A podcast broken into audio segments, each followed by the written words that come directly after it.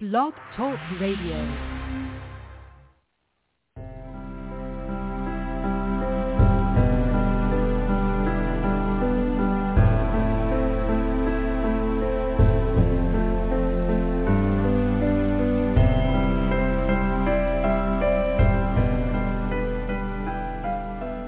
Welcome to Night Light. Step away from the mainstream and gather around as we enlighten the world and our realities and travel this cosmic journey we call life.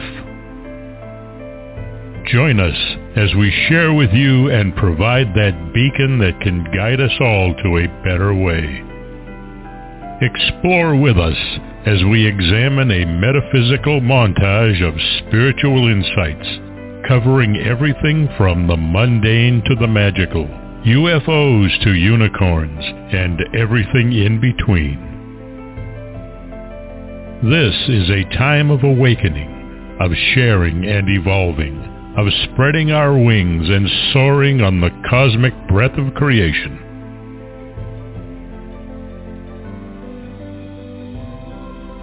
Come and join with other light-minded spirits as we weave our lights together to seek understanding, enlightenment, and with a little luck, some wisdom. This is Night Light, a reminder that you are never alone.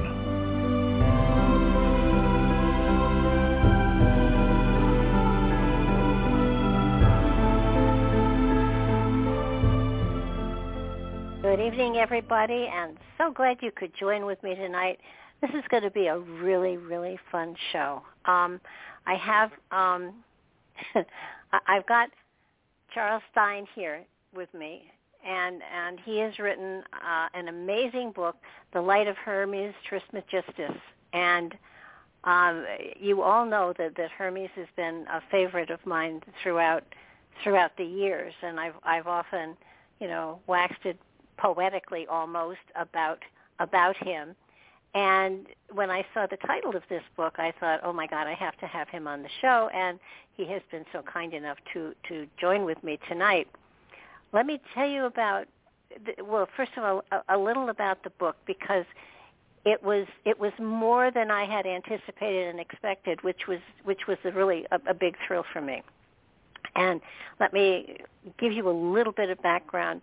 Um, linked to both the Greek god Hermes and the Egyptian god Thoth, or Thoth, depending on how you want to say it, Hermes Trismegistus is credited, credited through legend with thousands of mystical and philosophical writings of high standing, each reputed to be of immense antiquity. During the Renaissance, a collection of such writings, known as the Corpus Hermeticum, greatly inspired the thought of philosophers, alchemists, artists, poets, and even theologians, offering new translations of seven essential Hermetic texts from their source languages. Charles presents them alongside introductions and interpretive commentary, revealing their hidden gems of insight, suggesting directions for practice, and progressively weaving the text together historically, poetically, hermetically, and magically. It includes translations of, now, Now, I'm going to have to stop here for a second and say, please excuse me. I will mispronounce a ton of this stuff. Hopefully no no bolt of lightning comes down from the heavens to uh, to punish me. So he is, is weaving the text together historically, poetically, hermetically, and magically. The book includes translations translations of Hesiod's Theogony, the Homer, Homeric Hymn to Hermes, the poem of Parmenides, the Poimandres from the Corpus Hermeticum, the Chaldean or- Oracles, the Vision of Isis from Ulysses, Metamorphoses, and On Divine Vir- Virtue by Zos- Zosimos of Panopolis. Um, uh, obviously, if we had lived in those times, I'd be able to, though they'd just roll off my tongue, but not lately. Through his introductions and commentaries, he explains how the many traditions that use Hermes' name harbor a coherent spe- spirit whose relevance and efficacy promise to carry Hermes forward into the future, revealing Hermes as the very principle of mind in all its possibilities, from intellectual brilliance to the workings of the cognitive life of everyone. He shows how these seven texts are central to a still evolving Western tradition in which the principle of spiritual awakening is allied with the creative. Never before published together, these texts present a new vehicle for transmission of the Hermetic genius in modern times. Um, he he is uh, he, he hails from New York, and his work comprises com, uh, a complexity of integrated fields of poems, prose, reflections, translations, and philosophical analysis, drawings, photographs, lectures, conversation, and improvised performances. And by the way, his poems and prose are just absolutely outstandingly gorgeous. Definitely, definitely wor- worth a read. Um, he got his P H D in literature from the University of Connecticut at Storrs, and it has a B A from Columbia University at Storrs as, all, as well. He is a Renaissance man of of unique qualities and fascinating material, and I am so very delighted that he is joining me here tonight. Welcome to the sh- the show, Charles. Thank you very much. Did um, I bastardize you, you want me to actually pro- you, what? Yeah, give me the right pronunciations. Okay, it's it's Hesiod is the the first okay. one, and his book is the text is the Theogony, meaning the, the birth of the gods. Okay. Um, the Homeric Hymn to Hermes, you got you got right. That's a, a text that's part of a, a series of um, po- poems in which the nature of the gods before the coming together of the Greek Olympian system with Zeus and Hera at the top of the hierarchy and twelve main gods, which are the ones that one is that is sort of handed down to the Western tradition.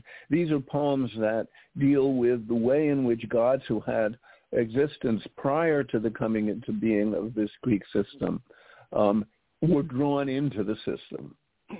And so the the story about Hermes is really a story about his his infancy. He's a kind of uh, uh, uh, Dennis the Menace of the, of, of the gods, and he's a figure who's a, a trickster and um, Uh, a, a, a, a, a lot of different characteristics up, up here that are a lot of fun.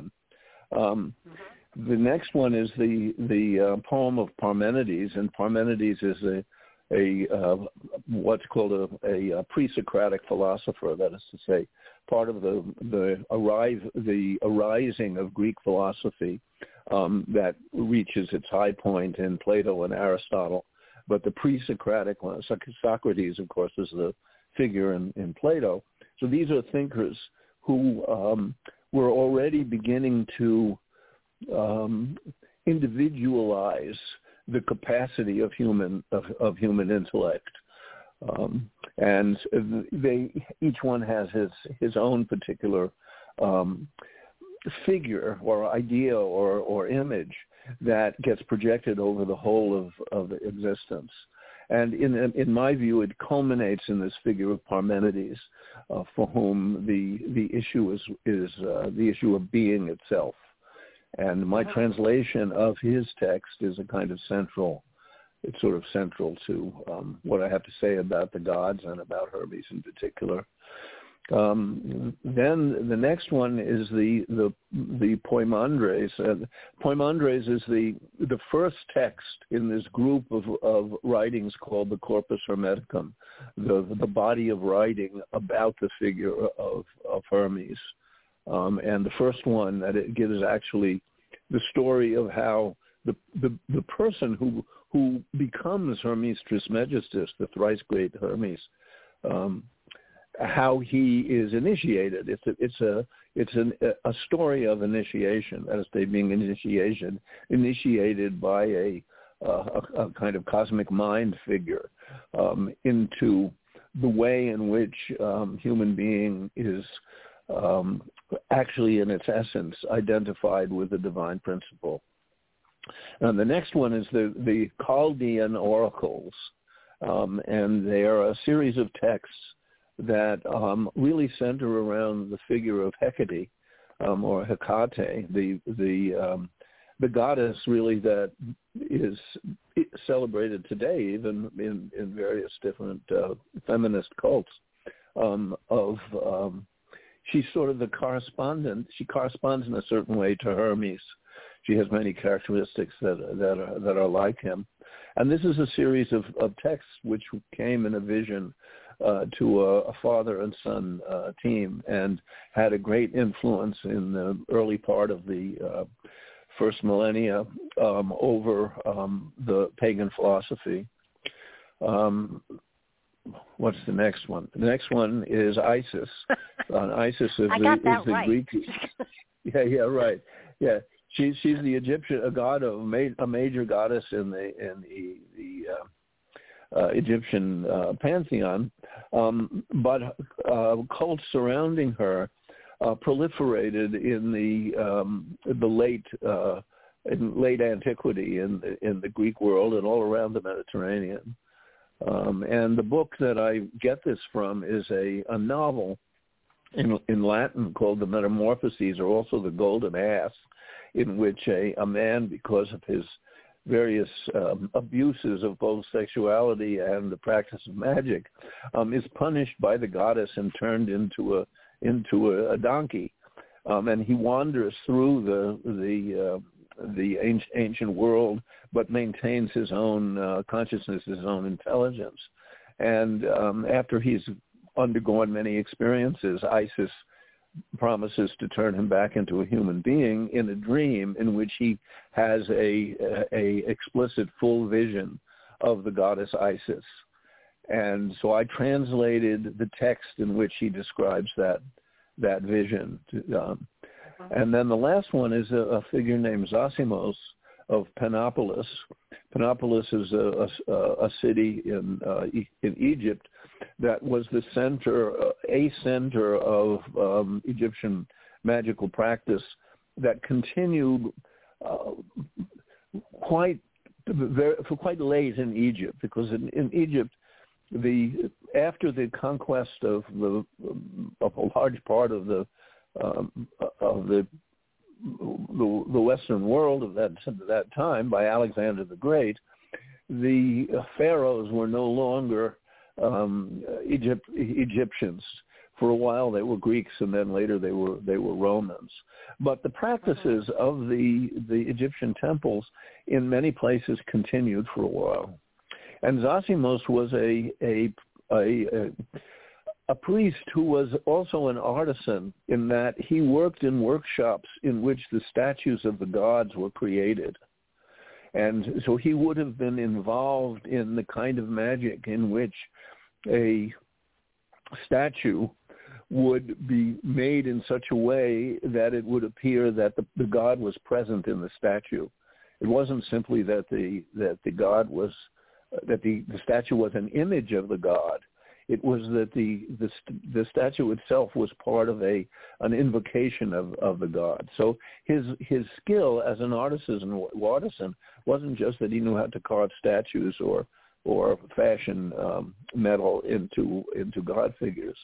It was that he was involved in the procedures by which the possibility that a statue would seem to be the manifestation or the presence of of the deity um, could be created. And the text that we have is a text of alchemy, and uh, I'm arguing that there's a connection between alchemy and this practice of um, invoking the presence of the god into a statue, because in alchemy, matter itself is treated as divine, and the work of the alchemist is to is to bring out the the magical and uh, uh, uh, transcendent characteristics of, of matter itself. So his text is a is a, a description of the of um, a process of initiation. That is to say, the uh, the because um, you know in in in, in alchemy, if, if people are familiar with it, it's probably through the psychologist C G Jung, who used alchemical material extensively for the whole last later part of his career, in um, his understanding of the nature of the human psyche. So it's a, it's about a process of the transformation of the of the alchemist, of the person, the artist, um, who is working um, uh, working with matter, at the same time that that working with matter is a transformation of his own being. So it becomes a kind of image for an aspect of the way um, artists work. I mean, by artists, I mean, you know, painters and poets and, uh-huh. and uh, musicians, et cetera, in which the, the one experiences one's own creative work as a kind of soul making, a kind of making of one's one. One is one is one is mirrored in what one is able to create, and what one is able to create mirrors the state of being of the of the artist. And I think that's a, that's an interesting and um, not all that unusual aspect of artistic practice, and that it has oh, it, it's, it's, it's yeah. So that it, that and that that's how my understanding of, of alchemy is. Um, so what I'm trying to do in this book is propose that we, we we no longer believe in the Greek gods. We don't have the Greek pantheon, but there's a sense in a sense that, that the god figures have a way of surviving the the passage of the pantheon. So Hermes is busy with us uh, in a, in a sense, because I'm I'm one of my one of my themes is that Hermes must be understood as the whole range of the possibilities of mind. And that means that it's not just about um, philosophical probity and uh, the development of science and the development of technology, that the limitation to the idea of intelligence as um, bound only to the development of, of thought that makes technology possible, which I think is uh, a well-nigh universal sense of of uh, where intelligence stands in our culture, that Hermes then then becomes the trickster figure, and the trickster figure is a, a, a, a is a, a divine figure that pray, pr- plays pranks on the world um, in order to awaken it, um, and so that well, so, the, the pranks that are being huh no, so so yeah, in a want, way in, in in a way then you're you're talking. Uh, You know, I, I'm going to use a different word. I'm going to I, I'm going to call it consciousness. It, it's the evolution of the consciousness into the understanding of the aspects within that you can utilize to manifest greater potential within your reality. Well, for for sure. That in other words, if you think of that the mind isn't only your I Q and whether you can um, uh, become a computer programmer or, or a, a detailed specialist in some specific science, but is the whole way in which consciousness develops. It's, it is the intelligence of art making. It's the intelligence of every different aspect of of, of existence, where cognition is, is part of it. Cognition meaning um, the activity by which we get a sense of how things are. That our, our sense of how of how things are ha, ha, develops for, for in very different ways, and when one particular way is favored over all of the others, it's like um, that phrase that is used sometimes, a blowback. It's it's it's like cosmic blowback. The trickster plays tricks on you because you've you've failed to understand what the very nature of the mind is, and the consequences is that your success becomes uh, uh, uh, the big problem. So all of our ecological problems, our economic problems, our, our problems of power, um, are problems that come from a a, um, a bias towards one aspect of intelligence at the expense of all the others. Um, and that that I'm un- I'm interpreting the, the problems that face us as a as a not just as the human beings, but as a living living being on the surface of the earth, has to do with a um, a limited idea of what the mind is capable of, and that that becomes a kind of seduction. That is to say, that science and technology seduces us into a picture of the world in which only that which can be quantified and used to manipulate phenomena in order to get results um, is is the only thing that's real. So that's my my message, is to propose Herm, the, the Hermetic as a resistance, um, as a resistance to that sense of reality, that the only thing is real is what we can manipulate. And it's not against science or against technology in the sense of that it shouldn't be happening. It's just that there's a danger that our whole picture of existence becomes commandeered by that sense of what of what being or reality is. So uh, my my whole work really has to do with with trying to um, uh, awaken or reawaken um, the possibilities which are um, left out of the picture by the common view of um, of our, our world. Well, it, it does. I'm, I'm, I'm, I'm, I'm, I'm trying to yeah, I'm trying to be a, to be somewhat concrete. I know these are kind of abstract ideas, but that's what my concern really is. Yeah. Well, it, it made me go back and look at a lot of these different um, uh, belief systems: the Roman, the Greek, the Egyptian, the Norse, um, and and look at the the uh, the fables, the stories of, of their their, um, their their experiences in a completely different way, because in many ways they were archetypes, they were parts of ourselves that, that are evolving and changing and growing, and, and, and therefore the journeys like um, like Ulysses, you know, his journeys have a great deal to do with the, our journey into understanding the divinity within ourselves too. So that so that they represent, they aren't just a fairy tale.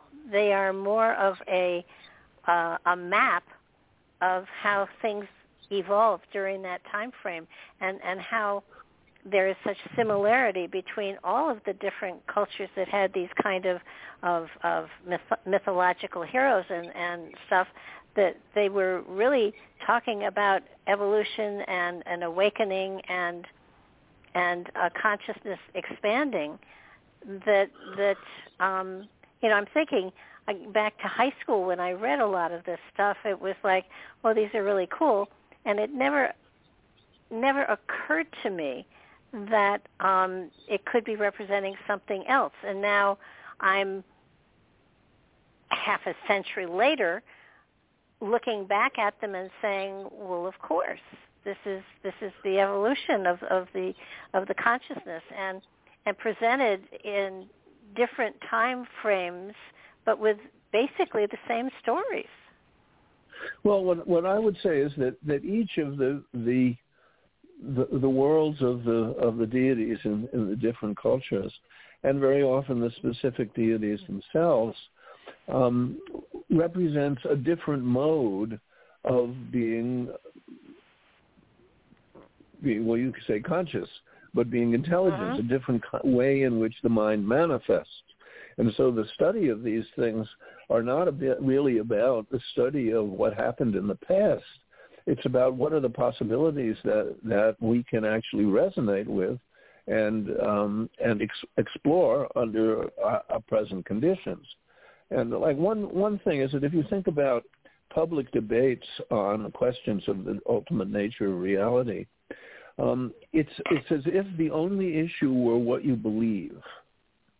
That you that there's a kind of worldwide competition among different systems of of beliefs about about being, about about about reality, um, and actually what you what you find when you study particularly the the, the Greeks, and to a less extent, but but still the, the Romans, is that they're not actually arguing that there has to be one system of belief.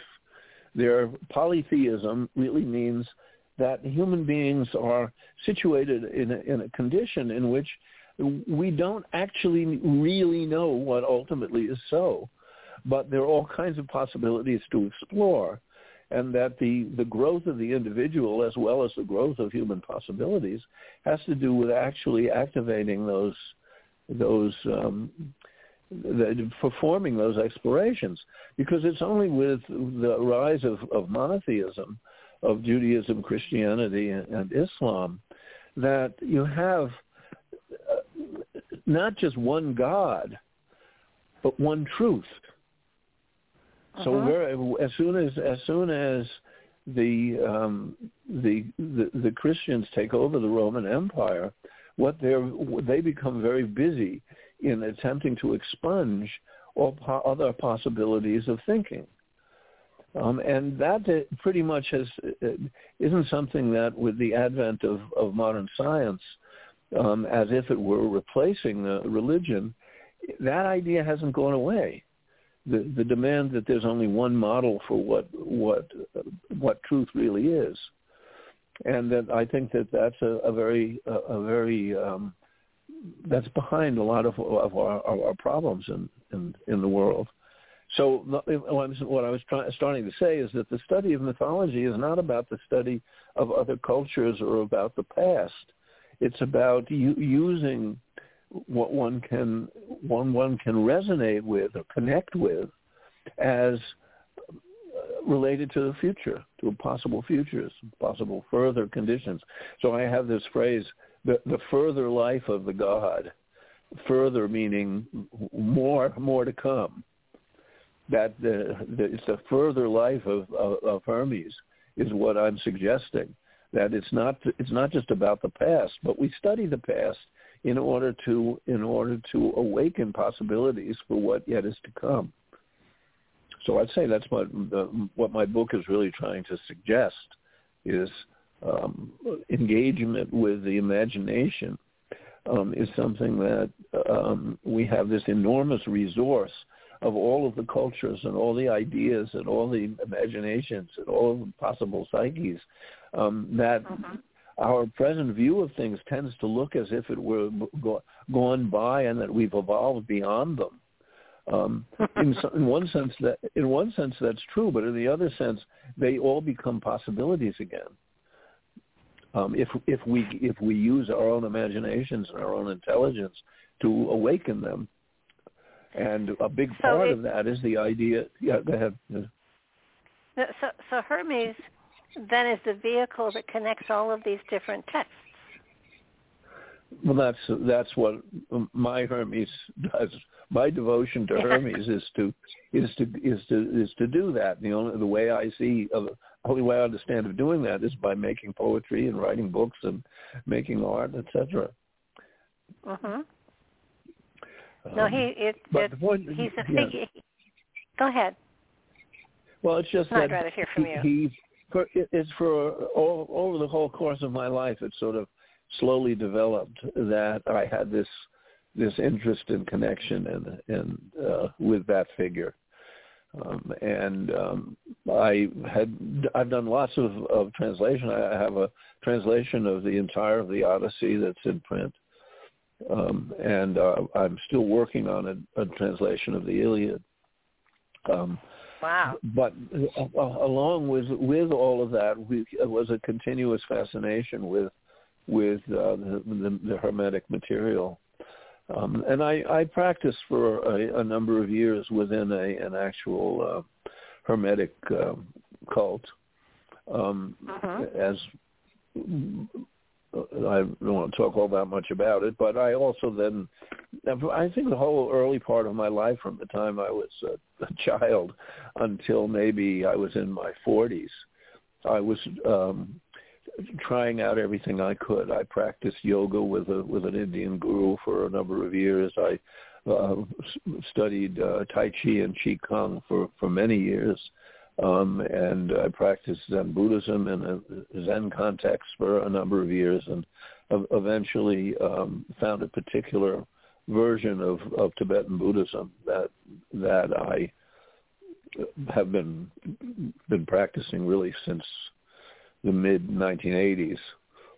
Um, so that that's sort of where I've landed. I landed in a in a in a place in which the very view of how to practice Buddhism was not limited to a particular technique or a particular um, a particular cultural context, but viewed all the possibilities of uh, contemplative and and uh, even ritual practice um, to the degree uh-huh. that one experienced them as as contributing to one's own um, expansion of of consciousness um, were, were usable. And so it, it becomes a very undogmatic and yet um, possession of a very definite view that um, is uh, maximally open to uh, what the possibilities are that the individual person needs in order to uh, realize his own or her own awakening. Um, so, I mean, that's the sort of trajectory of, of and so instead of my being interested particularly in propagating some particular version of Buddhism, I'm, I'm more interested in ex- exploring um, that kind of uh, very broad view of uh, what's possible. And it also involves a whole relationship to, to poetry itself, because I uh-huh. I uh, I see the essential sense of, of poetry as the actual activity by which we bring a possible picture of the world um, in, into existence. So I'm, for me, it's all it's all poetry in the sense of making, and making in in the sense that w- we have the capacity, every one of us, to generate a um, a sense of the world. And it's part of our, our own duty or our own growth, or however you would, would think of it, um, to explore that poss- those possibilities. So I, I call, and uh, I think it's in this book, but in a number of places, I, I kind of make a call for what I say is um, a new imagination of of uh, a new imagination of intelligence. that it's, nice. it's, in, it's, it's that intelligence itself is is the is the problem in the form in which we explore it, in which we in in, in which we use it, and uh-huh. that we need to bro- to broaden the sense of what it means to be to be activating our own our own minds, um, and a lot of that has to do with the possibility of an of initiation, that is to say, of actually awakening to the to the connection between what we are and what actually is being itself. So I have this. Well, uh, yeah. This. No, I, I do. I well, do totally agree with you on, on, on that, because uh, I I have found that a creative process of some sort is is crucial for the understanding of the spirit that that travels within us. The Um, a way of expression, a way of putting energy out there, so that um, I, for a long time, I painted personal mandalas, and people said, "Oh, I feel the energy," and I, you know, it was like, yeah, there's energy there. It was intended for you to touch it, react to it, and, and incorporate it, you know, and, and it's sort of like um, the same with poetry. Uh, I, I do free verse poetry. Um, I, you know, the closest I get to rhyming is "There was a young lady from wherever," but um, you know, there's, it's. I, I, I guess if I step on a, a soapbox at any point in time, it's, it's. Please recognize the creativity you carry within and find ways to express it. That will expand your consciousness greatly, and lots of people do pay attention, and some people think I'm full of it, but but that's okay, because it's it's my way of expressing, and therefore, if I get to express, it doesn't matter if anybody listens or not. I'm at least putting it out there. So, um, but but I think I think I've always been fascinated with Hermes Trismegistus, and and you know you have you have awakened a new level of. of looking at how how his philosophy travels through time, and, and the trickster element of it too is is very important, because we d- we only learn by sort of stumbling, and and it's important for us to to trick ourselves sometimes in order to learn an aspect of reality, and and, and we do that. that I think I, I I hear I hear you. Um, the other the, asp- the trickster aspect of it is is also. Um, it's interesting that you put it that way. We that we tr- tr- trick ourselves. It's it's that we we need ways of overcoming the limitations that our very creativity p- imposes upon us. Um, that if you look at modern modern modern poetry and, and much in modern art, it has to do with the discovery that there are um, modes of creativity which the very success of um, a given practice um, cuts off. And so creativity itself can can mean, can in, in, involve um, what a, a poet friend of mine called the knife of Set, Set being the, the Egyptian god of uh, limitation and, and destruction. Um, uh-huh. But the, poetry is not only about making making um, pleasant pictures. It's it's it's about actually addressing the actual um, con- conditions of, of, of the present um, at the level of intelligence and imagination. And so the the practice of, of you call pre-verse. Well, I don't think I mean I, I don't write anything but pre-verse. Pre-verse. Um, Um, in the sense that uh, it, it it began to appear in the twentieth century, uh, fairly early, that the limitations of, of poetry by rhyme schemes and and uh, metrical constraints um, were no longer um, contributing to the actual creative making of the poetry itself. That other ways of, of, of using the sound of language than simply having uh-huh. regular uh, regular end rhymes or regular metrical patterns. So I'm I'm involved in in a, in a the aspect of poetry that that um, I've been concerned with is connected to the um, Black Mountain College of the of the nineteen fifties and a particular group of poets that, that worked there, who have a very, very highly developed sense of what uh, free verse actually could be. I mean, to a certain extent, the abandonment of, of rhyme and meter looks like it's a, an abandonment of um, serious, strenuous work in order to evolve imaginative possibilities. But from my point of view, it actually creates um, a condition for Um, and actually mm, even more strenuous discipline, because what you have to do is discover in your own acts of language um, a music that is coming to be um, for that particular uh, writing. Um, uh-huh. So in other words, like it's not just, but if you remember high, high school or, or whatever it was that one gets taught about poetry, I don't know what gets taught nowadays at all, but certainly in, in, in, in, in my day, you learned things, not, that not just rhyme and meter. You learned about assonance and alliteration and, and different kinds uh-huh. of, of uh, verbal patterns. And so it, instead of it being that you mainly pay attention to the last sound at the end of the line and how it um, relates to as uh, resembling or or disresembling the, the next line or the next series of lines, you have to be listening to every sound. Every letter, every sound is part of the part of the music, and it's not just biased by the regularity of a, of the rhythm or the variations against the pattern, or the regularity of the of the of the end rhymes.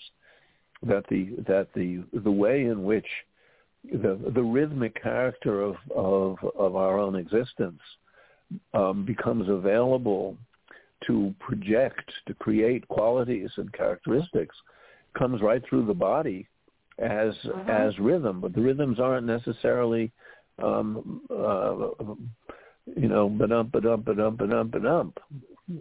Yeah. It can be, it, it, there are many, many possible patterns.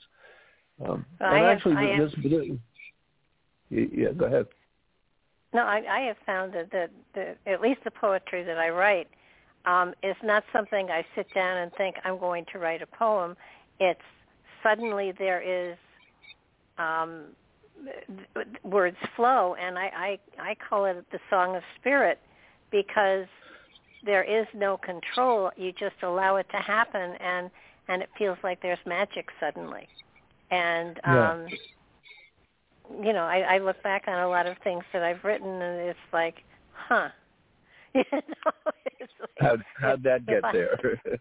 Yeah, exactly. Well, I feel that about I feel about that about this book. You know, I, it happened during the the uh, intensest period of uh, COVID, and I was just um, in one place all the time. And I the, the opportunity of, of writing a book for Inner Traditions uh, arose, And I just sat there every day for sometimes ten or twelve hours for three months because I had uh-huh. – what, what I want to say about that, that sense of you don't know what you're going to do, that you just have a sense that there's something to be said and you yeah. you obey it. And it was like I had in my head growing over years that I had a book about Hermes that I wanted to do. And the, the occasion arose, and I just sat and did it. And as I read it, I was reading some of it today sort of to get ready for this. I, I don't know how it got there. Sounded sounded okay yeah. to me, but uh, yeah. Um, it, well, yeah, I, I you know, think it, it, that there, yeah. there are moments with people who are, and, and I and I don't, um, I don't know quite how to put this because I don't want to make it sound like like it's it's. Um, You, anyone has achieved. Uh, how do I put this? I do believe that people who are comfortable with their own creative process um, have come to a place within themselves so that consciousness, it, it will step back and allow spirit to flow. And when that happens, there's there's a sense of energetic, and I call it magic, but there's probably a better word no. for it, that, that, that happens. And so...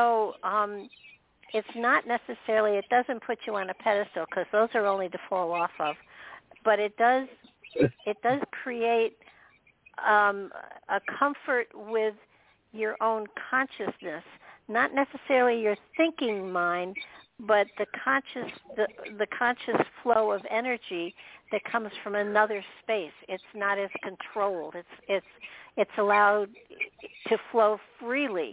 And um, you know, certainly there are places in, in the book where it, it it there's a clear feeling that you're not writing it, and it's just flowing out of you. Um, and and it's you know I you know sit back and look up a lot of words. Um, That that's uh, it, it, yeah. There's a magic to it. You have to go back and reread sometimes whole paragraphs just to just to sort of tune into what is really being said as opposed to what the words are saying. Well, or or you know the the, the magic is in the words itself. I, I I have this phrase that I use from the uh, Islamicist uh, Henry Corbin. That the text itself is the secret. That uh-huh. it's it, it, the engagement. I mean, that's I mean the great thing about printed word is that it's not just momentary. In fact, it, it's interesting. This book, this book is on Audible books. You can you can you can listen to the whole thing from uh, somebody who's reading it. Um, and a number of people who have done that have said, well, I had to stop because I needed to read that passage again, not just let it go go, go, go, go by. But I also think in uh-huh. terms of, I certainly, I certainly agree about the, the flow and the, and the, and the magic. Um, it's just that even there, all the different functions of, of possible intelligence are involved. And I don't mean by that Uh, ratiocination and, and doing uh, technical philosophy. Um, but but that, so a friend of mine, uh, poet uh, George Quasha, says poetry is writing while listening, or listening while writing. Yeah. So that so that so that it's not like it's just flowing, like you're in you're doing automatic writing and you're in a trance. It's that the, all of the faculties of intelligence are engaged. And they have to find uh-huh. a way for them to cooperate, um, rather than one um, one dominating over. The, the poet Robert Duncan has a, a wonderful phrase where he says, "Writing is first a search in obedience," and he doesn't uh-huh. mean by obedience obedience to authority. He means the search for that to which one gives one's. Um, Gives, gives one's obedience. That when when when the thing is going right, you know you know what you have to you know what you how, how you have to obey.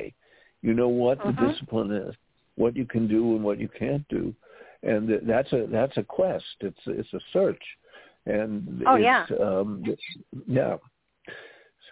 I, I know somebody once said to me, you know, what are you doing now? And and and I, my my response was, I'm waiting.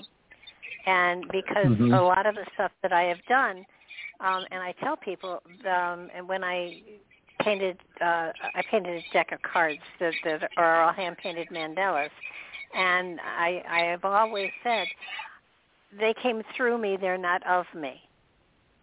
And so that so that it was a, a letting go of the logical intellect and allowing something else to flow through me that that had a message of some sort. And it's different for everybody. You know, and I think... Go ahead. There's a, there's a poet named Jack Spicer whose um, way of thinking about that was... He would say, like, you, you, when you're when you're young, and suddenly you can write a poem, and it just happens, and you think, uh-huh. "Oh, this is going to be easy now. I don't have to do anything. I just have to, I have to wait." And then you, and then you, you try to, you try to make that happen, and nothing happens, or what happens right. is not, not that poem at all. You did, the, you thought you were doing the same thing. You were just writing about this stuff that was around you and that you, you knew. Um, but he says it's like. Your ordinary mind is like a room with filled with furniture, and the magic is suddenly a Martian comes in and rearranges the furniture. And yeah. The material is all the material you know, but something else has happened that is not yeah. your ordinary ordinary life or your ordinary mind. Um, so I think that's one one image of it. That's another another one is this idea that it's a kind of quest for that to which you you. Um, You give you uh, you you you you give yourself an obedience. I mean, I, the word uh-huh. obedience is funny because it's like um, we have the ordinary well, and you know, like your mother tells you you should obey, um, or you obey the law. But the, the word obedience as a noun has a has a meaning in in terms of uh, um, re- religious practice, and obedience is a, is like the discipline that is. That is um, um, functioning in a, in a in a monastery, but where the where the issue isn't exactly just, just obey the rules. It's that the point of the obedience is to bring you into a into a, a condition of mind. Um, so that sense of obedience to the to uh, you you have in, you have you have the sense that there is something you want to obey. Um, But it no longer is what the culture actually gives you. And so it becomes a quest to find exactly what it is that will give you the instruction of how to proceed. Uh-huh. Um, and I, I feel that that's, um, that's, the, that, that's a key, really, to the creation and, and, of a... Yeah, yeah and, and, and it's, it's something, too, that you can't... I mean, I, I can click in and click out quite easily, but when it comes to the very profound material that is going even deeper, I have to wait yeah. for something to be ready in order for it yeah. to happen.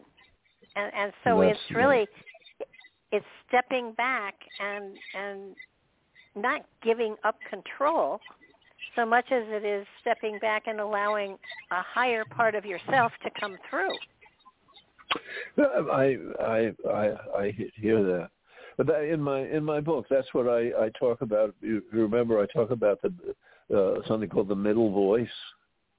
Yes. Um, because you, you normally in ordinary grammar you have active and passive uh, uses of verbs. So an active voice is I'm doing it. A passive voice is it's happening to me. And in Greek. And actually in the ancient um, Indo-European language and in Sanskrit, I think in Sanskrit, I, I, I actually am not completely sure of that, but certainly in Greek, you have something called a middle voice. And it's expressed as that the the form is the form of the passive, but the meaning isn't passive. But it's not exactly active either. It's something in which there's a kind of uh, vital play Um, between what you, the sense that you're doing something and the sense that you're receiving something. Um, and that was the, the whole point about what I have to say about the Hesiod's Theogony, that the poem begins with an invocation of the muses. So what does uh-huh. that mean? What's the invocation of muse? It means that you, that you you are doing something. You are saying, oh, muse, sing to me now, oh, Hermes, you know, when, when we, like that. Um, but the very activity of calling upon the muses is itself the activity of the muses. You only get to call upon them because they're already about to start to sing. And the language in which that is expressed in, in the poetry is in the middle voice. So he, he says, with with the Heliconian muses, the, the muses that are connected to this mountain, Mount Helicon, um, let us begin our music. Um, and that invokes the muses, but they're already invoked in the very first words. You, you follow what I'm saying? Yeah, that it's not. I do. It's not. It, it's not simply passive, um, but it's not your ego activity of action either. It's it's this thing that actually brings into the actual condition of your experience something very concrete is really happening this way. Um, what it something that without the very idea of the muses, you couldn't even you couldn't even say what's going on. What's actually going right. on is this interaction between your, your action and something that you are opening yourself to. And in, indeed, in the, the idea is that there is initiatory character going on, that there is something which is really about the um, the realization of what the real possibilities of this thing that's your your being, your consciousness, um, that um, you, you, nothing that you, you you didn't you didn't make it up, and yet it's more it's as much that it's making you up, but it's not quite that either. You're you're completely participating in it. It really is. It really is of the essence of what you are.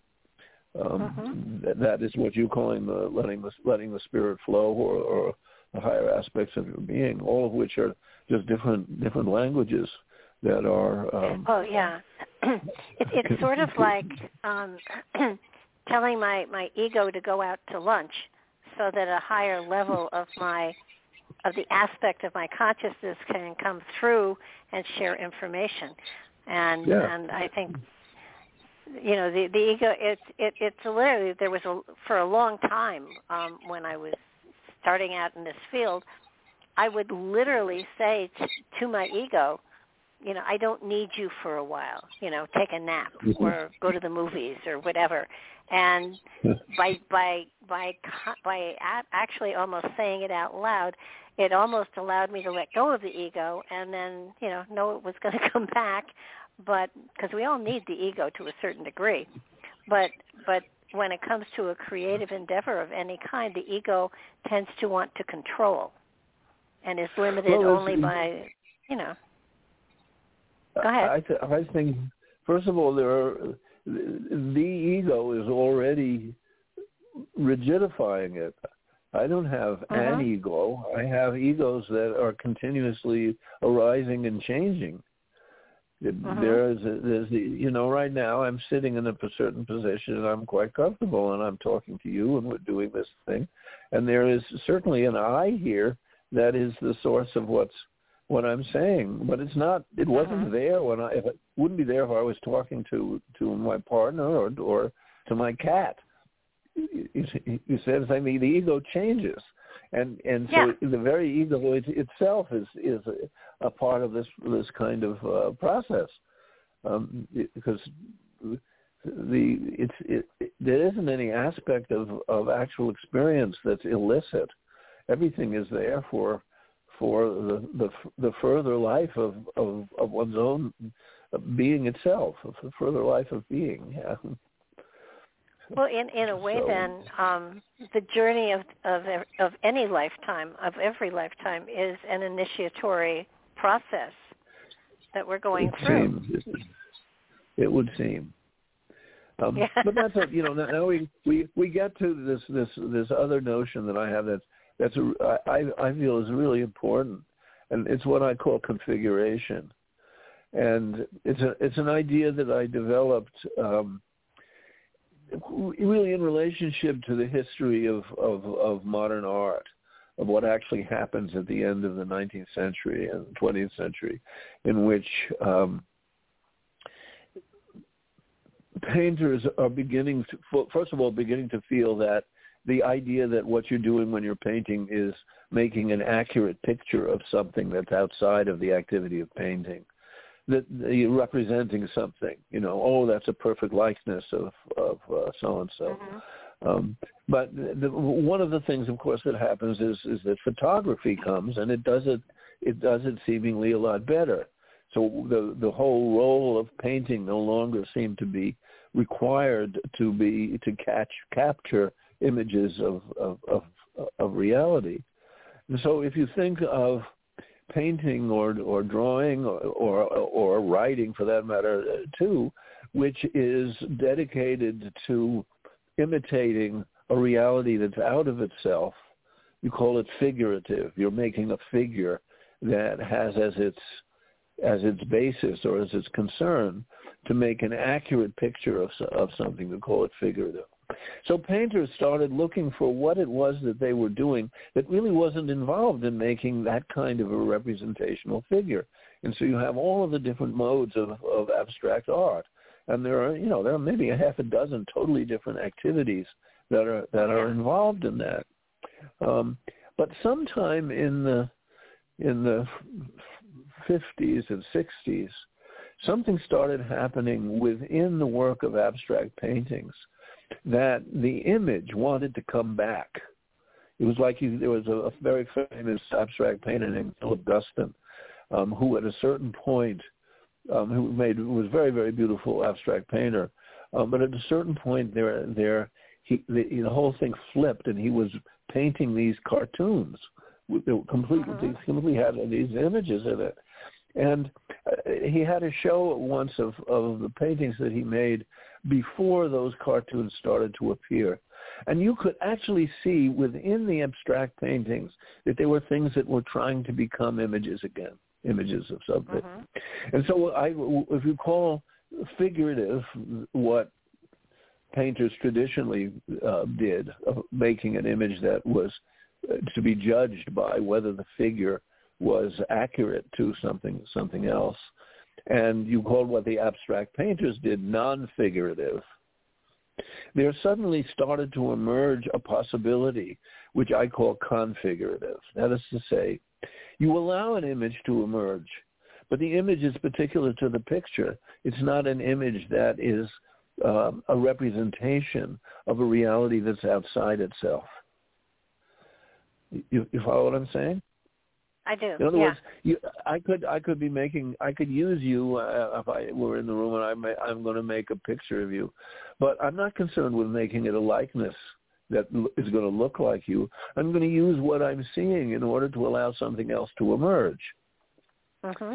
And that sense of uh, emergent form or emergent uh, image can be that idea of that threefold of starting with the figurative or imitative, then going to abstraction, and then allowing the abstraction itself to be the context in which something um, that's pertinent to to um, To, to to to a being to emerge, but is no longer an imitation of something. But that that can be applied to to uh, history.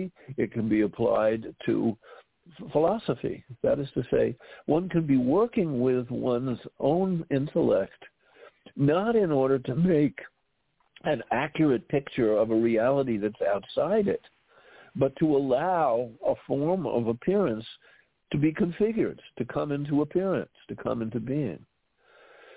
Um, and so that's, a, for me, is a, a big part of, well, actually, relationship to Buddhist practice, that, that consciousness and thinking and even the activity of the ego doesn't have to be turned upside down or, or suppressed in order to get to, to a, um, a creative manifestation of being. That you can think things through precisely to see what the world looks like if you start thinking that way. And that that uh-huh. can be completely open. It doesn't have to be completely committed to, well, you're not thinking responsibly. If you think this way, such and such is going to happen, um, which, of course, is the way in which we're, the culture educates us. Um, and uh, my whole point about Hermes the trickster is that that... that use, that idea that there is a reality and we better use our intelligence in order to imitate it, is precisely what gets us into all the big troubles that we have. um, that that it, that it, that we need to be able to um, open up the field of what a configurative picture actually can be, whether that picture is about history or what's happening socially or politically or what's happening religiously or what's happening in one's own imagination or in one's own culture. Um, because what you see is that the, all of the all of the all of the religions, and by that I don't just mean uh, Catholic, Catholicism, all the Protestant cults, Judaism, Islam, et cetera, um, but every all of the different alternative ones tend to do the same thing.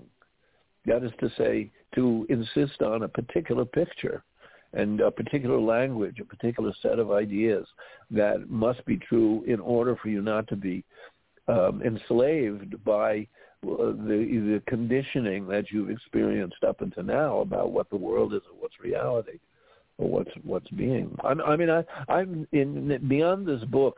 I'm making a practice of not using the word reality and not using the word consciousness um, because I think both of them have become very confusing in in the history of Western thinking. The word consciousness is ambiguous. Sometimes it means the content of consciousness. So you would talk about, uh, you know, religious consciousness or or uh, workers' consciousness or political consciousness, as if you could describe the consciousness by the differences among its its contents, um, as opposed to consciousness being the fact that we are sentient, that we're aware, that we're awake, uh-huh. that there's something at home that is whatever it is that the content is, is different from that content. Um, so I'm preferring to use the word sentience at, the, at its most okay. kind of, you know, I can say a sentient, me, a sentient being um, or awareness or pure awareness, that awareness is, is something other than the content that you're aware of. Um, uh-huh. It's it's in the tradition that, that, that I practice, they use the image of the the difference between a mirror and what's in the mirror, what appears in the mirror.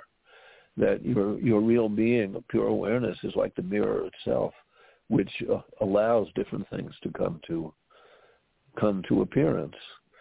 Um, well, I, yeah, I would be very comfortable with using awareness in, instead of. Yeah.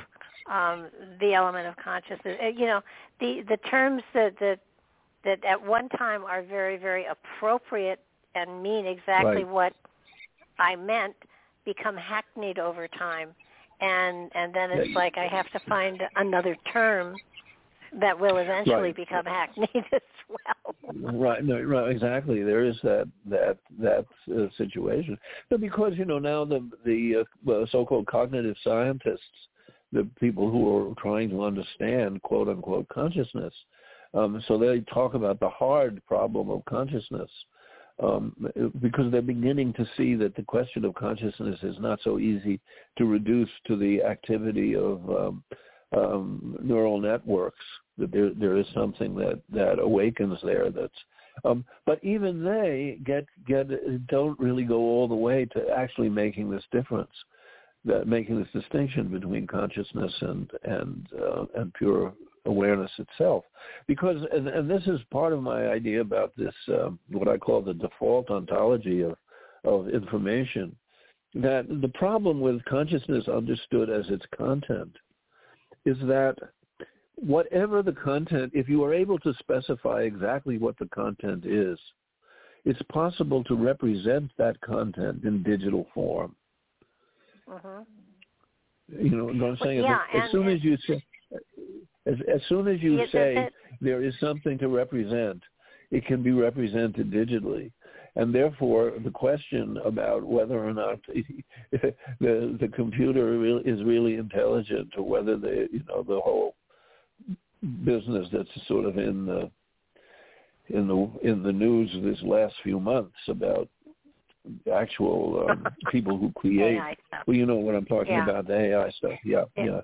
yeah. Um, um, my my joke is that you should, you know what the, the Turing test is? You know that term? It, it, no. it was a, uh, Alan Turing was the, the man who actually did the initial spade work that made uh, computer computer technology possible in the in the nineteen forties. Um, and the Turing test was that the question of if you could get a machine to respond to your questions in such a way that you couldn't tell the difference between whether it was a machine or a human, it would have passed the Turing test. Oh, okay. And and what I'm noticing in the present um, explosion of the use of um, uh, what's it called um, the the, the uh, chat bot that oh, you chat that room? you can. No, not the chat. It's this, this this application that's now very popular, oh, in which okay. you can ask the computer a question and it'll give you a very intelligent answer on the basis uh-huh. of all the information that has ever been stored in computers, and, and because it's able to imitate um, the grammar of intelligent speech, and, and they and it and it it's it's easy to be to be uh, think, oh my God, this this thing is, and you know, so you have poets and, and intellects of everybody trying to fake it out, to, to ask it questions that it can't, so that you're not fooled by the Turing test. Um, but my, my joke on it is that you should program the, the, the, the computer to question whether you yourself are a robot. but, um, because what they're imitating in order to make the machine sound like a, like a, a human um, are aspects of human activity that's already robotic. Wow. better most, to most, better to program it to say I don't know, which would indeed, which well would, actually some of it actually does that. It, it it can be quite forthright. If you ask it a question that it that it can't answer, it, it will do that. But but in any in any case, my my my real the serious issue is that anything that's capable of being represented is capable of being produced digitally. Yeah. And so the, the problem about representation that arose at the end of the nineteenth century um, is still a big problem. That that that if if it's if it's if it's capable of being represented, it's capable of being represented as without there being anybody who's aware. You can imitate it. You can you can right. you can produce this phenomena, but there's no there's no real phenomena except your phenomena when you observe it. You're still there. Um, uh-huh. So that's so I'm that's why I'm trying to avoid the word consciousness, um, because consciousness, if you take it as being the content, um, is imitable. It's representable. It's capable of being rendered as information. And I'm right. saying that the, the the real danger of the present time is a kind of default tendency to say that only information is real. If it's not capable ah. of being represented, then then it's not real. So I, I suddenly see that reality itself, the very word reality, presumes that there is uh, something that can be represented accurately. And that's a whole picture of being, a whole understanding of being as as um, something that is capable of being rendered quantitative, being measured, and then being reproduced without there actually being any sentience, any any awareness. Um, and and also that has no relationship to the, the actuality of of now, of the of immediacy, of of uh-huh. that, of that that sentience and awareness. Has its essence in, in what is happening, not the what is happening, but the fact that the now, that's where your quote-unquote reality is. That and that the now well, itself is not in it's not in time. Yeah. Well, you know, when, when I look at sometimes um, works of art, and and mm-hmm. there are there are times when you're you're staring at something that is a couple hundred years old. And you feel an energetic from it, that you, yeah. you know that there was there was something there that the person who created it was feeling when they were painting it, and, and so there is an awareness, an energetic that has nothing to do with thought, but it has to do with, with feeling and awareness. So that makes more sense. Well, I, I, the, the only the only part of it that I would take exception to is that it, it's not that it has nothing to do with thought. It has to do with the cognitive process in a totally different way from what we usually uh-huh. think of as thought. because there's still cognition there. It doesn't it, it doesn't go away. The, the, the sense that the, the, the thing that's happening spontaneously of your knowing what's going on is not something that you that you, you want to just erase in order to have feelings and, and intuitions. Um, the, those cognitions are really part of those feelings and intuitions. Mm-hmm. They're, they're, well, it's not, I think it, so, it, it is a part of of us as a sentient being, that there is that also that awareness that, that is that is there, that is unique, that is special. Well, that and, is that and, it's, it it has that there's a certain sense of why I use the word intelligence that is not ratiocination. It's not working out um, propositions that can be tested against reality. It's something in itself that's that's part of the crea- creativity.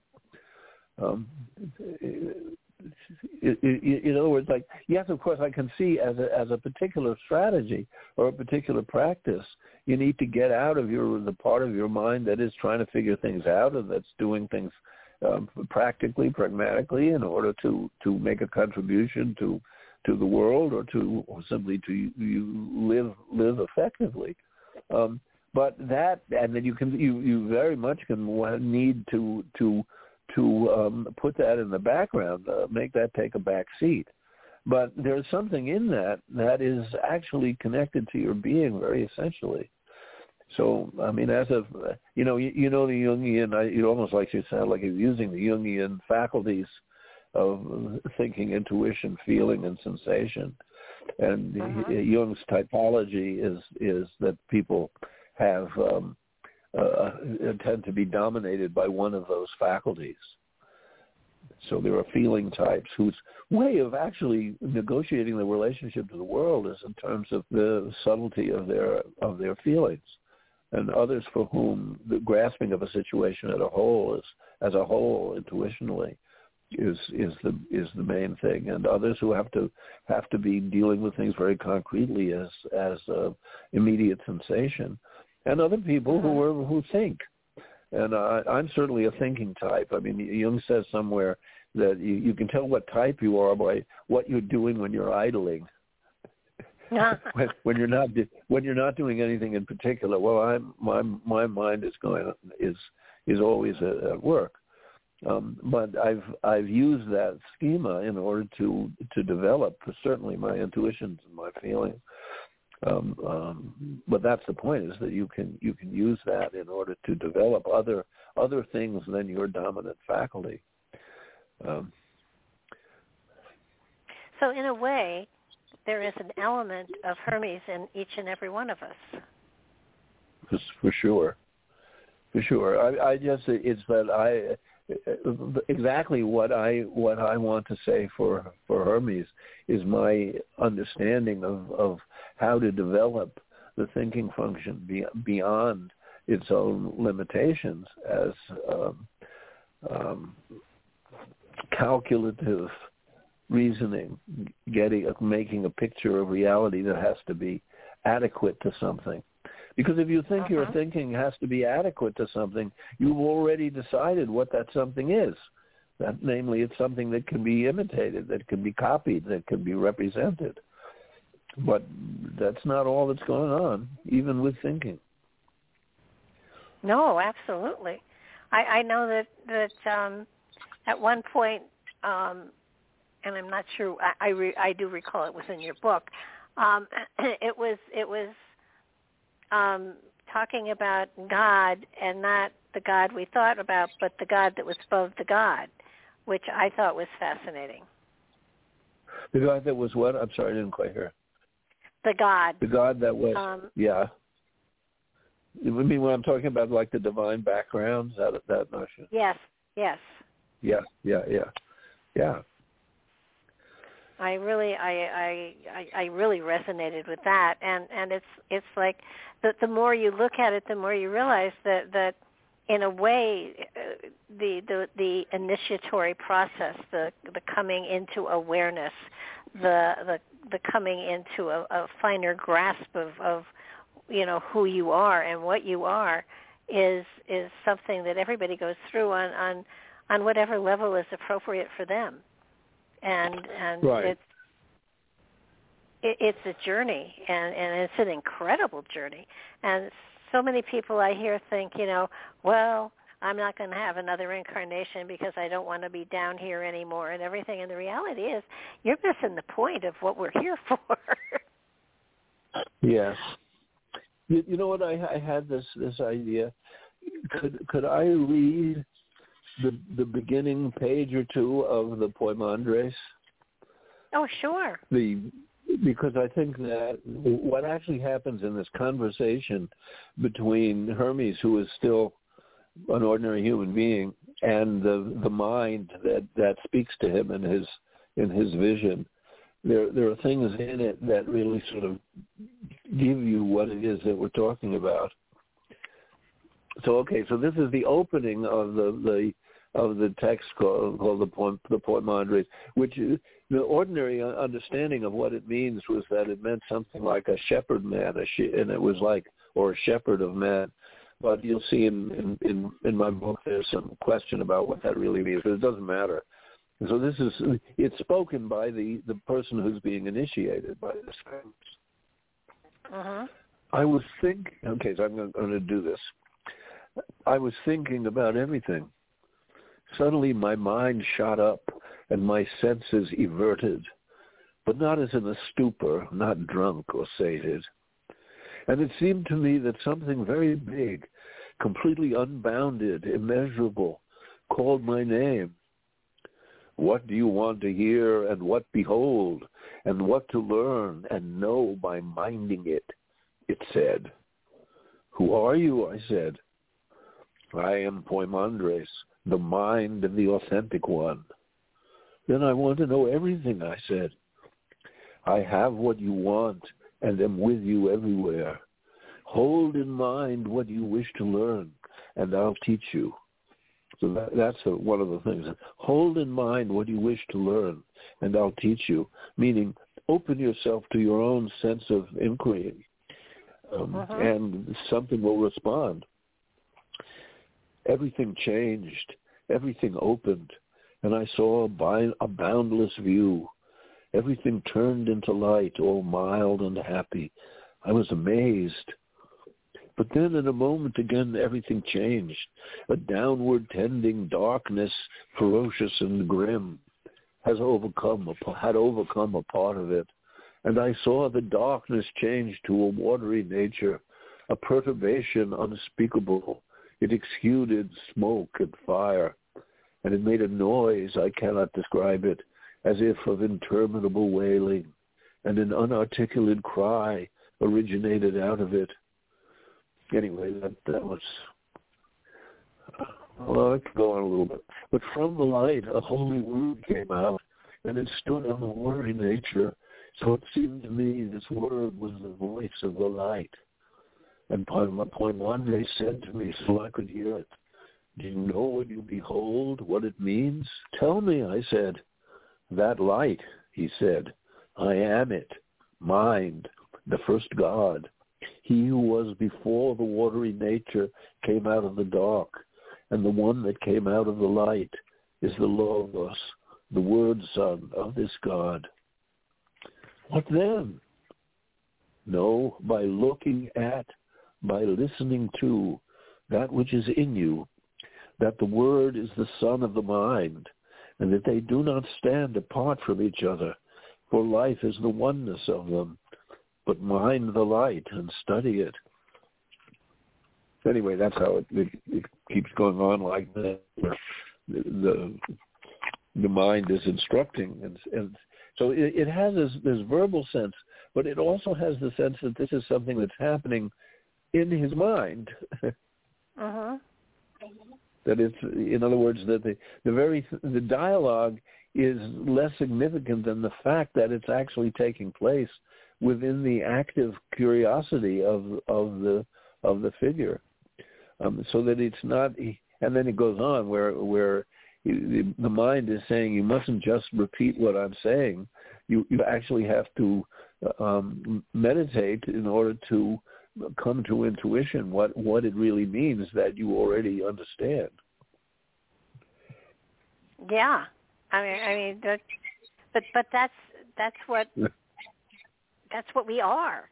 That's that's you know, as a as a sentient being here on the Earth plane at this particular point in time. I mean, it's it's we have so much within us that we uh, close off because I don't know why we close it off, but but but. But it, it, it's a matter of, you know, the answers are all inside if you give yourself a chance to find them. It seems. Well, I, you know, at, at least that's what I believe at this moment in time. Um, you know, who knows? Tomorrow I may change it all. But, but, but it, it's it's a process, and I, I think so many people are looking to others to tell them what they should believe as opposed to listening to what's inside of them and what they already do believe. Well, what they already, yeah. that, the, that the faculty of, of knowing, of gnosis, is not bound to the very idea of belief. Is already, you've already sold the store, because it just assumes that there is a, a formulation that corresponds to a so-called reality, rather than that the very faculty by which you are imagining reality or creating it is is, is the only thing that's real. Mm-hmm. That in, in other oh, words, yeah. it, it it isn't by belief; it's by a kind of a kind a kind of knowing, but a knowing only in relationship to all the possibilities of mind, not simply the the um, the rational representational one, the one that could just as well be replaced by. by um, uh, a complexly organized um, series of algorithms. Well, yeah, and, and the other part is that that at least at this moment in time, this is where I'm this is where I'm balancing, in that this journey of initiation that we're all going through is different for everybody. Yeah. It's not. It's not all the same. It's, we're all unique, and and that um, I, I said to somebody once, you know, if if if you would, if I gave you a list of exactly what I did and how I got to where I am today, and you replicated it, absolutely, you, you would not be where I am today. Of course, of course, because you you, what's actually happening inside every every. fraction of an instant is already way beyond what you can you can um, grasp or describe. Uh-huh. In fact, it's that's what in my if you there's a whole part of it which I talk about the continuum um, as um, it's it's it's it's a it's a mathematical idea, but it, what it what it's really saying is that if you push complexity all the way, it it, it ends up in that which is most simple. Mm-hmm. And it's it's simply it's simply an image from the ordinary number number system, um, or or ge- geometry that you you you know you have numbers and you have whole numbers and then you have fractions, um, but any between any two numbers there's an infinite number of others, um, and that you can use that in order to make a picture of the infinite complexity of anything. But what the what happens when you have all of those numbers together, you've had an infinite number of distinctions between one thing and another.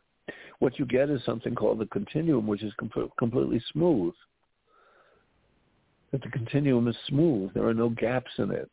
There's, there are no yeah. points in, in the number continuum where there where there isn't there isn't a, a number. But you only get that smoothness if there's an infinite number of, of divisions.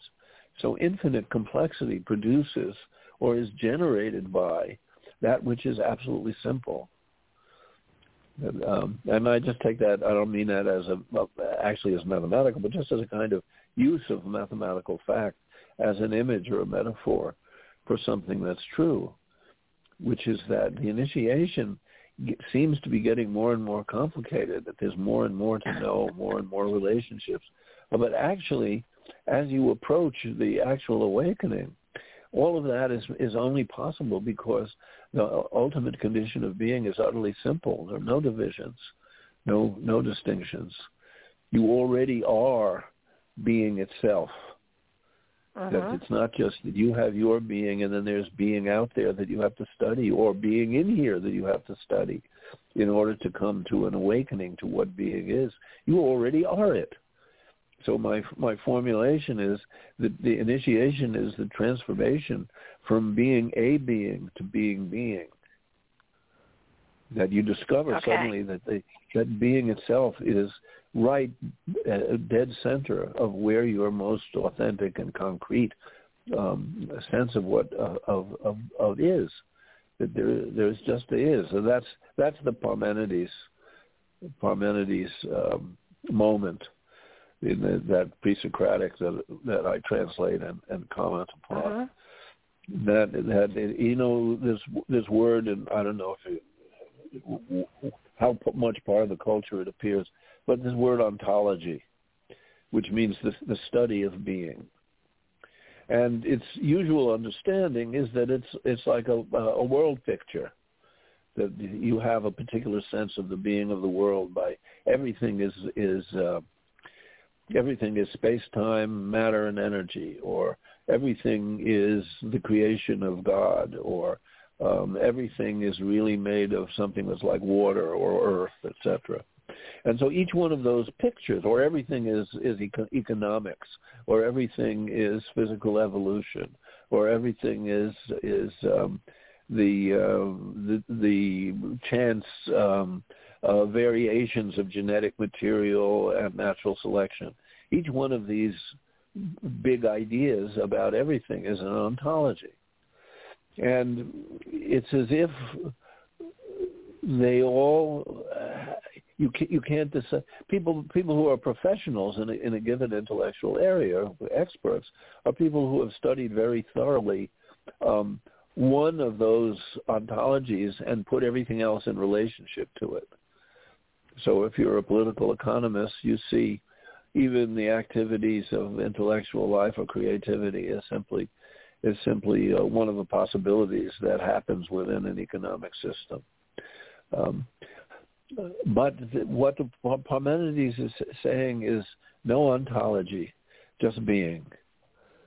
The being is sort not of like in time. That- That that old, and I don't know where it comes from, but I mean, it's not mine, but it's sort of like, what time is it now? Where are you here? You know, it's it's it's like the now. Yeah, well, the now, that's the thing. Well, the interesting thing about if you adopt the pra- that kind of a practice, the way it begins is that you pay attention to what's really present now. Bring your attention back from all the things that you're fantasizing or all the things you're thinking about or or being being away from the present. So you refocus your consciousness, your awareness um, in what is present to you. And uh-huh. what you see is that that's always changing. It's always coming into being and, and disappearing. But the now itself doesn't change at all. So the now is not what is present. It's the fact That that that thing's appearance becomes becomes present, uh-huh. and that's where the being is. It's not in the content; it's it's what makes the content come to appearance, allows it to come to appearance. And the key, or a, a technique, really, is bringing your attention to to um, what is present. But the experience of the now is not what is present. It's the now itself. It has no other qualities, no other characteristics. It doesn't change. And the, and the well, mystery of the of, of the time is that everything that appears changes. But if you got oh, yeah. rid of the now, nothing would appear. Yeah, it'd be pretty boring. Huh? Well, it would. It would be pretty. It would be boring. But I, for me, that's the intensity of the practice, is actually reorienting your entire organization of your of your existence to to not being here now, not for the sake of just paying attention to what's present, but because the now, the now itself is the mystery. in in physics, you know, what what's supposed to be our most strenuous and rigorous understanding of quote unquote reality. There's no now. Doesn't, but isn't, not isn't the now the only thing that is real? Well, that's what I'm saying. Oh, okay. That you that you, you lose the now in the present, because you're constructing the present. Right. Everything that you, you're constructing it. So the, but as soon as you construct it and you say, oh, there's this nice yellow blanket and my book is sitting on top of it and I'm talking to this nice person and we're doing this stuff on the radio. Um, as soon as my attention is involved in all of that multiplicity of all the billion things that are present and that in a half an hour from now won't, won't be present, um, I'm not paying attention to the now at all. I'm paying attention to what is present. And that's always uh-huh. changing. And my own activity in keeping it, in in making, in configuring it, what we do, all we have is, what I'm saying is configuration. We're always configuring it. And we're always mistaking our configurations as if they were figures that could be adequate or, or inadequate in relationship to something that's real. That's not the configuration. Well, you have, but, um, when, I mean, you, your book is is... phenomenal in that it just opens up so many different avenues to go down. It's yeah. it's really a very cool thing. so so you've brought Hermes through time, um, you know, through hundreds of years, possibly thousands, um, and, and he's still here. Um, there, there's a whole new um, group who, who you know, certainly are, are working with the um, Emerald Tablet material, and yeah, yeah. how do we, how do we bring well, Hermes into current time? How do how do well, we represent that, him that, currently? Okay. See, it's not a matter of how do we represent him. It's it's how do we. Um, let me see how to how to. Maybe how we how do we recognize we, we have, it? Begins, you know, it, be, it begins with we take the actual Hermetic traditions as we receive it, which uh-huh. to a certain extent for me has been the magical traditions that stem from the, the Society of the Golden Dawn. You, you know what that yep. is? Yes. Okay. So the, the Crowley, Golden Dawn right? kind of it's well Crowley. That's what uh, it's. It, Crowley comes out of his relationship with MacGregor Mathers. And MacGregor Mathers is the main figure, him and Win West, Westcott. But yeah, the, okay. the, Crowley comes from it, but there are any number of other um, traditions that have uh, been projected from it. And you, you look at those traditions, the magical traditions, what they basically are are systems of correspondence between different areas of possible knowledge. So if you study The, the Golden Dawn material or Builders of the Atom material or the Society of Inner Light, which are all of these different groups that projected themselves from from from that. What you get is a, an organization of astrology, alchemy, um, different kind of geomancy, um, numerology, et cetera, et cetera. Um, and you establish correspondences between all of these different systems. And you use them as a configuration. I'm saying configuration. The normal way to treat them is, is as if they were uh, um, a, a true representation, a true ontology. For instance, I was just listening because somebody has, has recorded um, uh, Madame Blavatsky's uh, Secret Doctrine. The, oh. the, you know, you, you know, you know that material, and oh, yeah. it's presented. It's presented as a, a, a total system. You know, it, it's a, it, it, it, it. There are many very interesting things about it, but it's basically a system of correspondences, and the basis of the correspondences in the Western tradition, to a certain extent, is um, astrology. Um, uh-huh. Now, what is astrology actually? It's it's. A relationship of one's own being, or the being of of, of one's own um, uh, condition, to a, a cosmos, which is understood as spherical. big circle. Another okay. Why? Because the planets in the ancient world, up until the modern world, it was thought that the planets that symbolically represented the different um, states of, of energy um, moved in in cycles, circles. Uh-huh. And so the interaction between the circles of the different planetary movements produced um, the com- combinations of energies that constitute the the process of the world. And as long as the ancient cosmology held, held, in which it was believed that, on the one hand, the planets moved in circles, and on the other hand, the most perfect of intellectual forms was a circle, the simplest and most perfect form. So you had an idea that the soul was a kind of circle, and the movements of the cosmos were circular, and so you had a a harmony between what was believed about the physical universe on the one hand and what was believed about the the, the inner life uh, on the other hand. Soul, consciousness, content, content of, of the world, they were they were held together. But what happens in the beginning of the modern world is that everybody thinks of it as the big event was Copernicus, right? That you that these uh-huh. circles don't happen Um, around the earth but around the sun. But actually it wasn't Copernicus that was the most crucial one.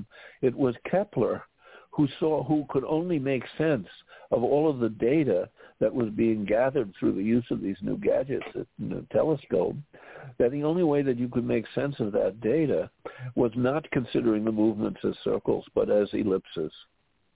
And so there was a break suddenly between the harmony, between the picture of the world Um, and that, that is, say, the experience of, of experience, what was happening in, inside, content of consciousness, and the sense of what was do, uh, understandable by observing the world, and that those two come apart. So there's a breaking of the circle, and and everything in mo- in the modern world from that time on has to do with dealing with the, with that sense that the intellect was no longer unified by a harmony between what was observed in the material world on the one hand and what was experienced internally on the other. And so there's a problem for actually continuing the Hermetic traditions as we receive them, because the the breaking of the relationship between experience and, and empirical knowledge um, that was the actual context of human life in the ancient world, that, that has, that's broken. And so what has to happen is a reimagination of, the, of all of the things we're relating to that would recover what is lost in that breaking. And so it's it's really a matter of, of each one of our, you say that each one of us uh, has is initiated in our own way, but each one of us is responsible for the healing of the the healing of the world. And it can't be done by simply repressing or not paying attention to what what is uh, growing knowledge in the in the material world. That's why I'm saying that the that the opposition to the idea of reality has to be put on the deepest possible basis. Um, it can't be just a sentiment that one would like things to be um, uh, like they used they used to be. That that isn't going to happen. So we're we're really entering into what has to be a, a new area of the exploration of being itself by each of us, and uh-huh. continuing to reimagination what kind of thinking we can do that would contribute to that, rather than that one would just be um, uh, sentimentally trying to repeat something that was better in the past. There's no doubt that there was there were things that were eliminated by the advent of scientific um, scientific world. You know, the, I, I don't know how much I tell of this story in this book. I don't remember.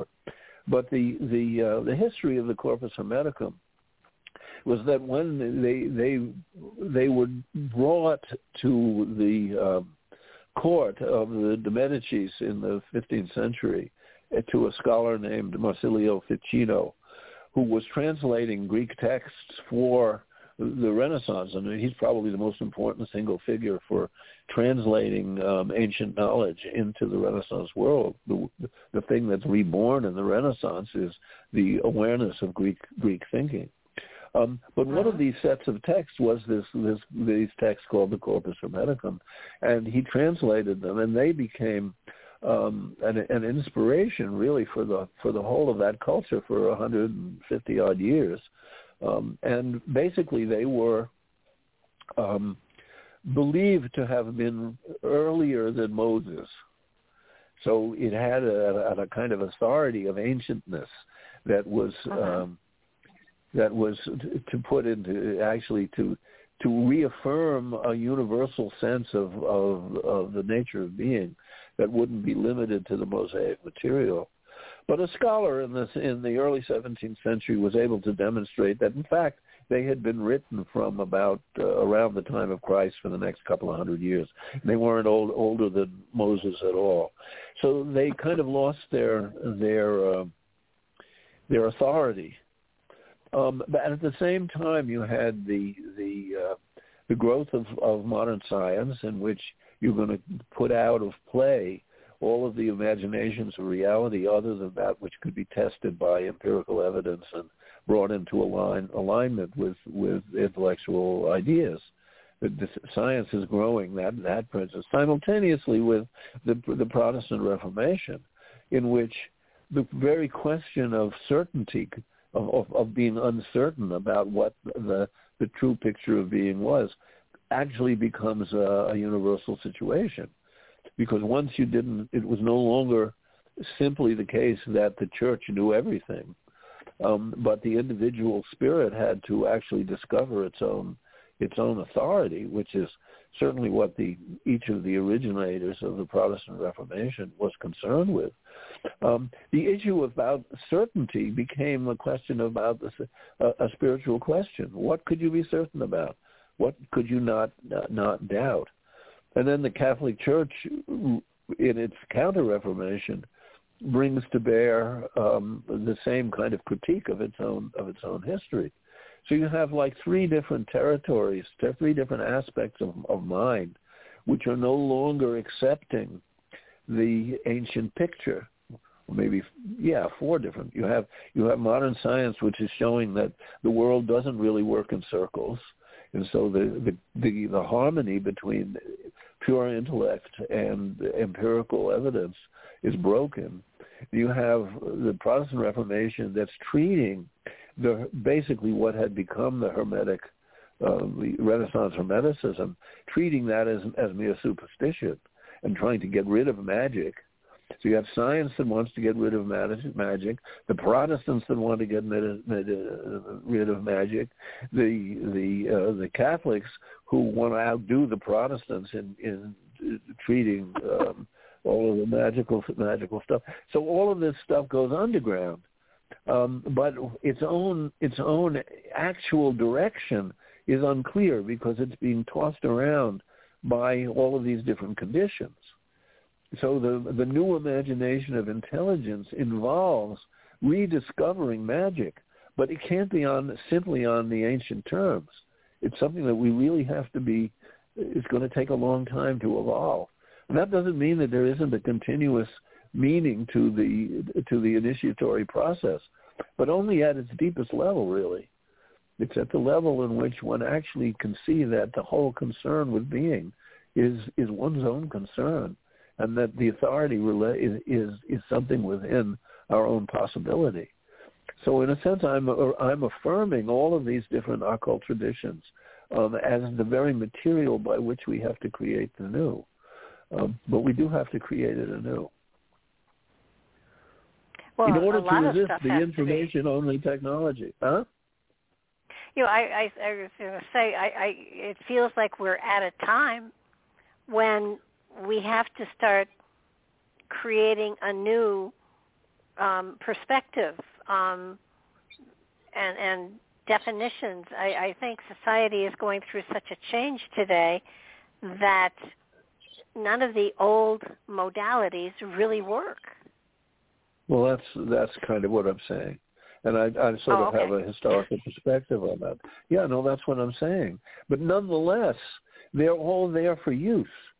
They're there for mm-hmm. to rediscover what was really valuable in them and what things are that, what, what are the aspects of them that need to be actually retained and what and what can't be retained. That's, uh, that's what I'm trying to make a contribution to.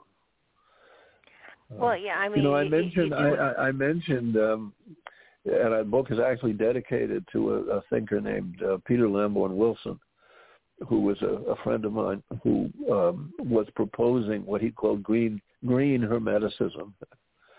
He wanted to recreate Hermeticism under conditions that were relative to our own actual situation, and to a certain extent, I'm I'm making a contribution to that project.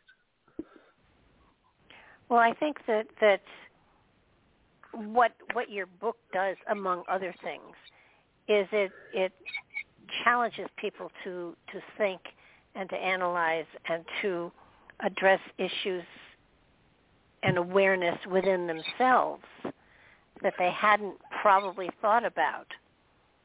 You know, we get so caught up in, into you know we we get so caught up into the day to day that we forget that there are other purposes for being here and being a sentient being upon the planet.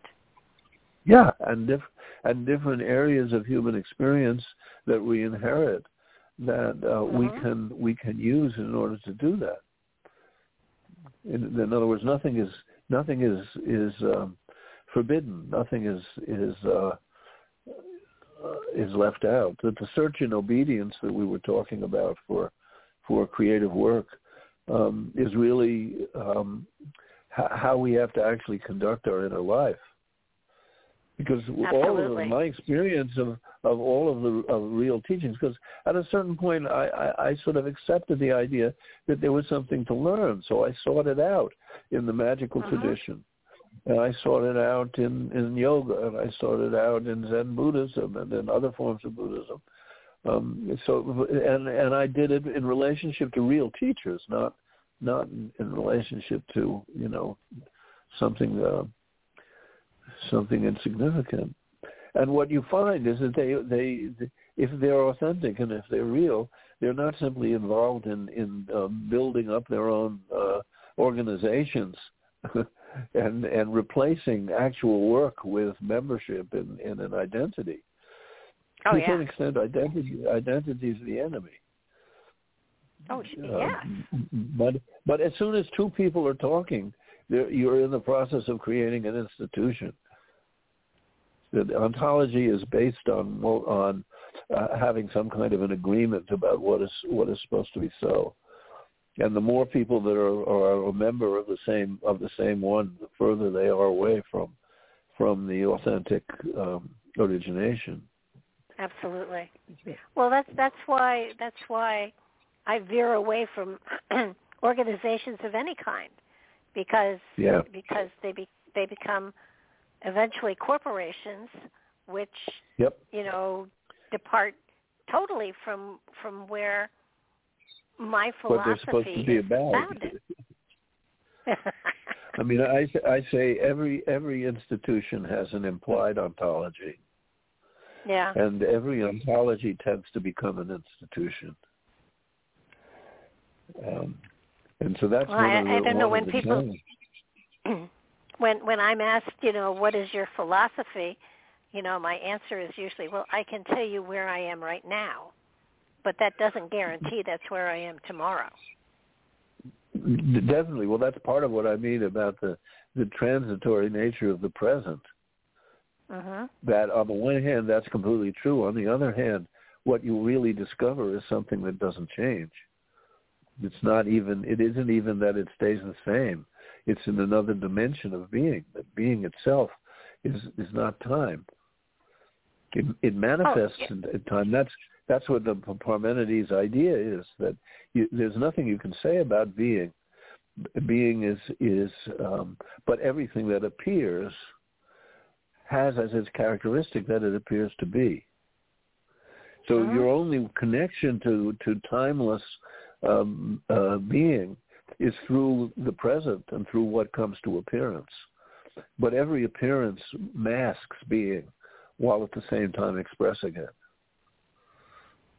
It, it's, it's being that's creating the appearances, but being has no appearance, and you are being. It's sort of what it, it, it's what is is.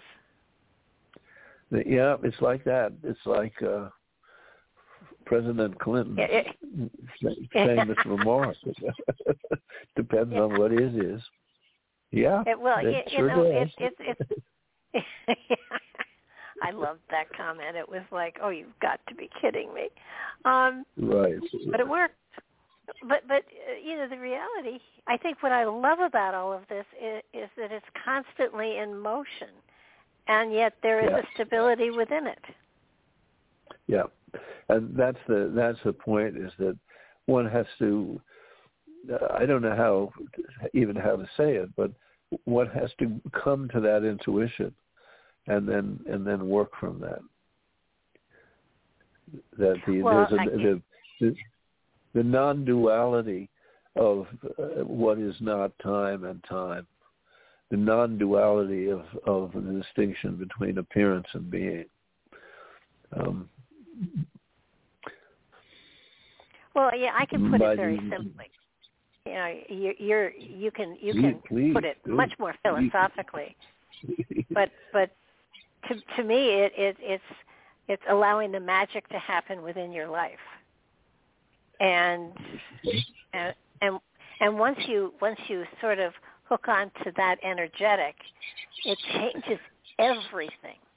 And and I'm not talking, you know, I, I'm talking the magic that that that um, awareness and that spirit brings into your reality to enhance it, so that your perception. I, I, I often say to people, you create your reality by your perception of it, and so that so that there is this this wonderful quality that we have access that's, to. That's the middle voice, exactly what you just said. Yeah, you, you create reality by your perception of it, and and those are not ordinary actions. Either the creation or the perception happens in the middle voice. That that's the the the, the kind of uh, energy in that little statement that you made. For sure. Uh-huh. No, it's it's life is magical. It really is, and and the more that you flow into that level of awareness, the the more you learn, the more you grow, the more you know. There's the process of initiation into understanding, purpose and direction, and and all, all of that wonderful material that's there. Um, I just I think your book just it, it wakes people up, and I think the cool part about it is that um, very professional term. The the cool part about it is that they don't understand even that it's being poked or woken up. It, it just it happens because they they in reading your book, their awareness is open enough so that the message is getting through, even though it may not be on a um, intellectual consciousness level. I hope that's so. That's the idea for sure. Well, uh, I'm sure. You, I, I bet you you didn't plan on it that way, but I bet that's how it happens. Well, it's like I was you saying know? is I have no idea, I have no idea how it happened. I mean, I could I could kind of recover it, but how did I get to? How did it actually happen that I got to write that nice sentence? You know, which is amazing actually. I, I, it's, but I think that, yeah, I, think I, I I I keep wanting to simply say, well, I didn't do it. Hermes did it. Yeah. Well, and possibly that aspect is reflective within your spirit, you know, woke up and said, he's bored, let's get, get out there and do something profound. So, yeah, all right. No, no, I'm, it, I was hooked on that from the time I was an infant practically.